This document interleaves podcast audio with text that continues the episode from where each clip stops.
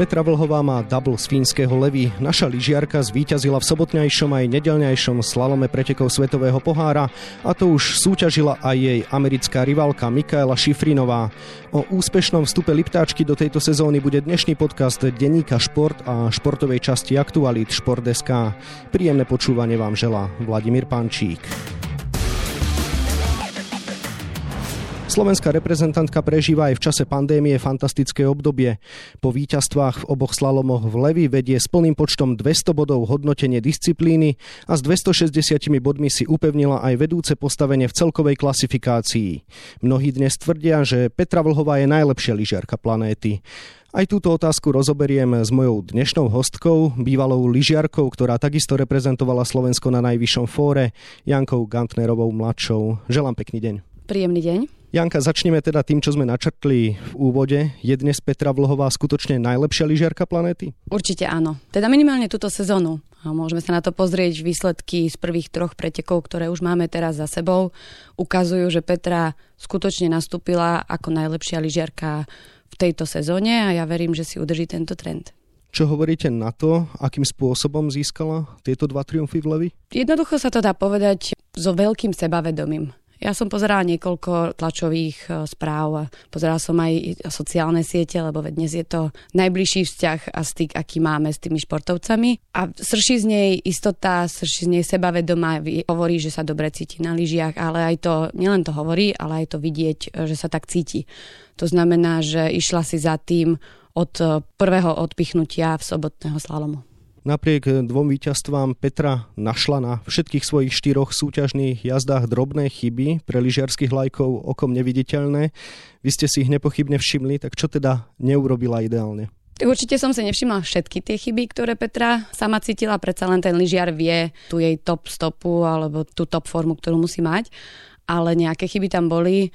Samozrejme, žiaden lyžiar nevie pretekať všetkých 60 približne bránok vynikajúco a úplne bezchybne. To znamená, najrychlejší vie väčšinou ten, kto príde do cieľa dole s menej chybami alebo s takmer žiadnymi. Ale vždy sa tam tie chyby nájdú.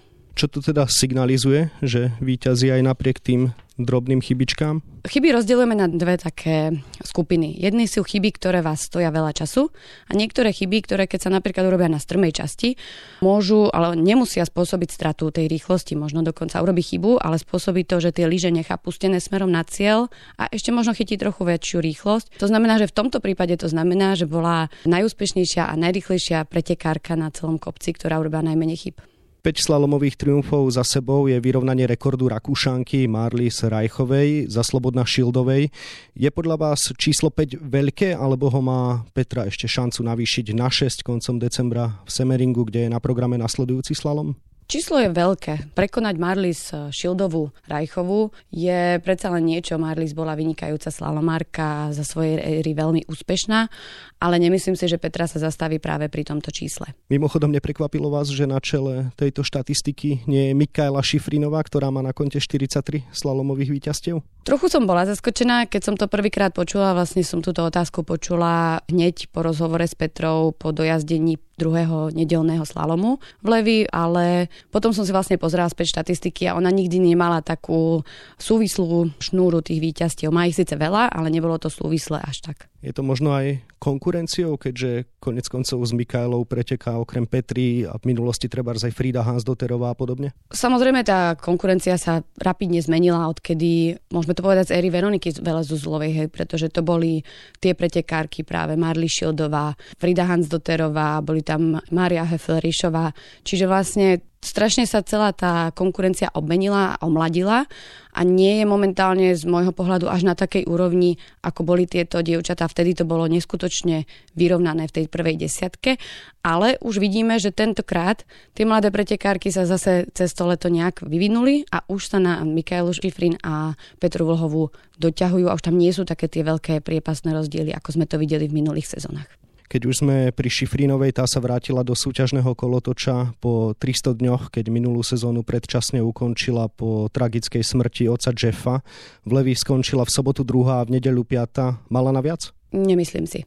Nemyslím si, pretože takisto aj ju sledujem ja teda na sociálnej sieti Je to veľká tragédia, čo sa jej stalo v rodine a myslím si, že to dosť aj poznačí tú pretekárku, pretože pokiaľ pretekárka není aj v psychickej pohode a nemá doma všetko v poriadku, nevie sa tak sústrediť na tie lyžiarske výkony, je super, že sa vrátila. Z toho, čo vlastne sama hovorí, je to kvázi nejaká terapia, že si vie dokázať, že áno, je ešte aj pretekárka, ale ona už pred tou nehodou vlastne jej otca nemala takú formu, ako sme na ňu boli zvyknutí, čiže už minulú sezónu jej tá forma upadala a veľakrát už nestačila na Petru Vlhovu. Naznačujete, že sa možno jej éra končí a namiesto starej dobrej Šifrinovej nám začína naozaj obdobie Petri Vlhovej? Zatiaľ to tak vyzerá, smeruje to tým smerom, pretože Mikaela ako keby len nastúpila tam, kde minule prestala.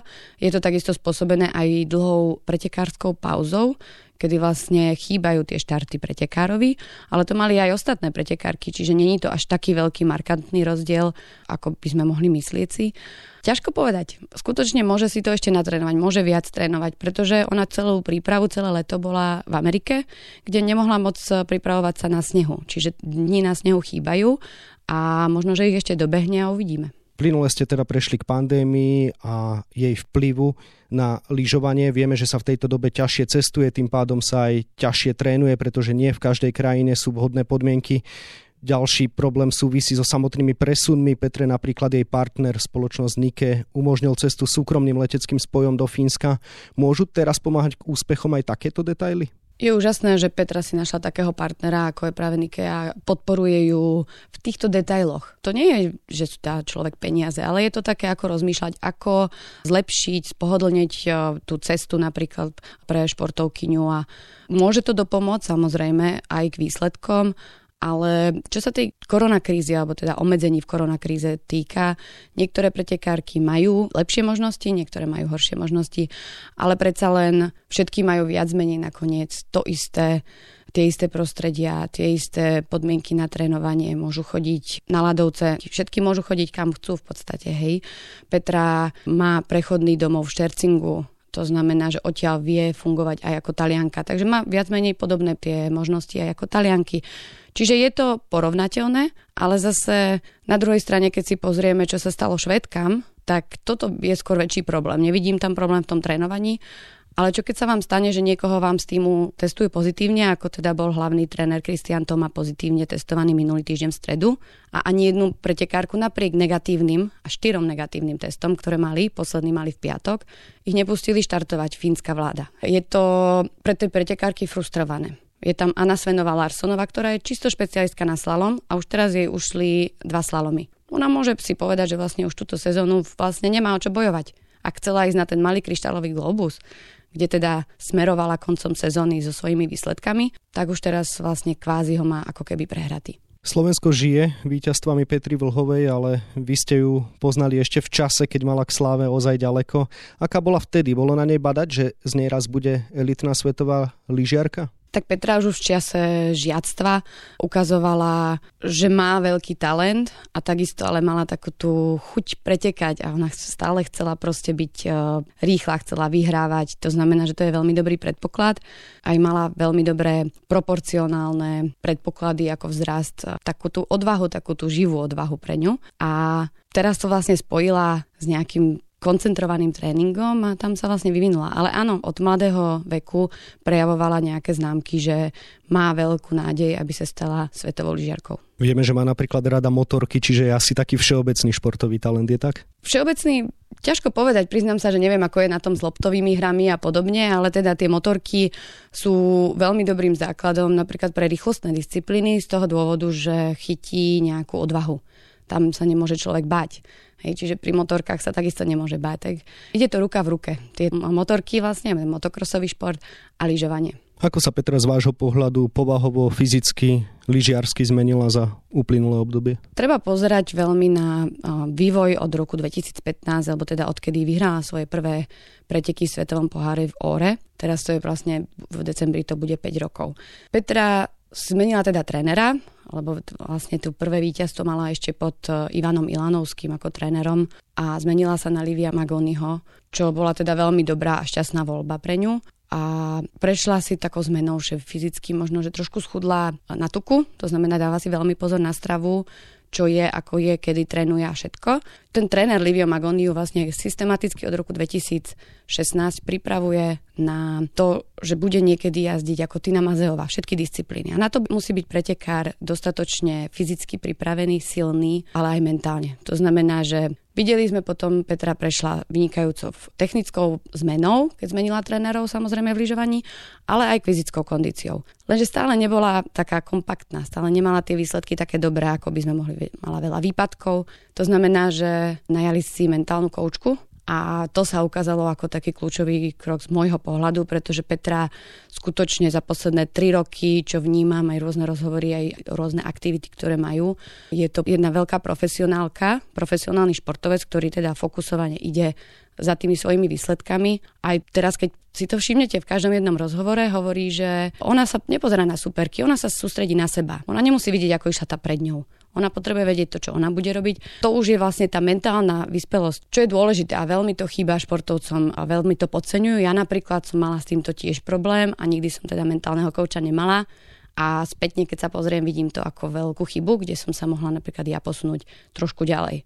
Takisto o tejto spolupráci hovorí aj meno soba, ktorého vlastne pomenovala Pepi po mentálnej koučke. Zdá sa, že u nás môžu byť e, v zjazdovom lyžovaní úspešné iba tzv. rodinné klany. To bol príklad Veroniky Velezuzulovej. Vás, teda rodiny Gantnerovcov, stále aktívni sú Žampovci a Vlhovej tým je tiež rodinný podnik. Prečo to tak z vášho pohľadu je? Nie je to len u nás. Všetko to začína od tej rodiny. Ja nikdy, keby som nemala podporu rodiny, nemohla by som pretekať na tej úrovni, kde som pretekala takisto ostatných smienený. Ale môžeme sa pozrieť Kosteličovci. Tam bol takisto rodinný klan. Môžeme sa pozrieť, bola tam Anna Drevová zo Slovenska, takisto ju trénoval otec. Hej. Máme dnes eh, Linsbergerovú, ktorá bola tento víkend dvakrát na krásnom treťom mieste jej vlastne riadi všetko mama, robí manažérku a takto. Čiže není to na Slovensku a myslím si, že takto to asi v športe musí byť, pretože tá rodina, ten rodinný príslušník má k tomu taký trošku iný pohľad, iný vzťah a vie s tým docieliť e, aj možno väčšie úspechy veľakrát. Už vo štvrtok je v Rakúskom Lechu na programe paralelný obrovský slalom žien. Môže ostať Petra z vášho pohľadu na víťaznej vlne? Hop alebo drop. Ja volám paralelný slalom alebo paralelný obrovský slalom, hop alebo trop. To znamená, nikdy neviete, čo sa môže stať. Petra už v minulosti ukázala, že paralelný slalom to je jej. Je vynikajúca na štartoch a je vynikajúca v tých krátkých vzdialenostiach. Sama o sebe tvrdí, že nemá veľmi rada dlhé oblúky ani na slalomových lyžiach a ten paralelný obrovský slalom, ktorý vlastne sa predstavil minulú sezónu prvýkrát v ženskom lyžovaní, jej neúplne sadol a nebola v ňom úspešná. Ale takisto môže byť znova taká, ako bola neúspešná minulý rok, môže byť úspešná tento rok. Ja som známa tým, že kritizujem paralelné slalomy a obrovské slalomy, pretože to nie je úplne to, o čom to lyžovanie je a je to len vlastne spôsob, ako Medzinárodná lyžiarská federácia FIS sa snaží zviditeľniť to lyžovanie a urobiť to vábivejším pre divákov.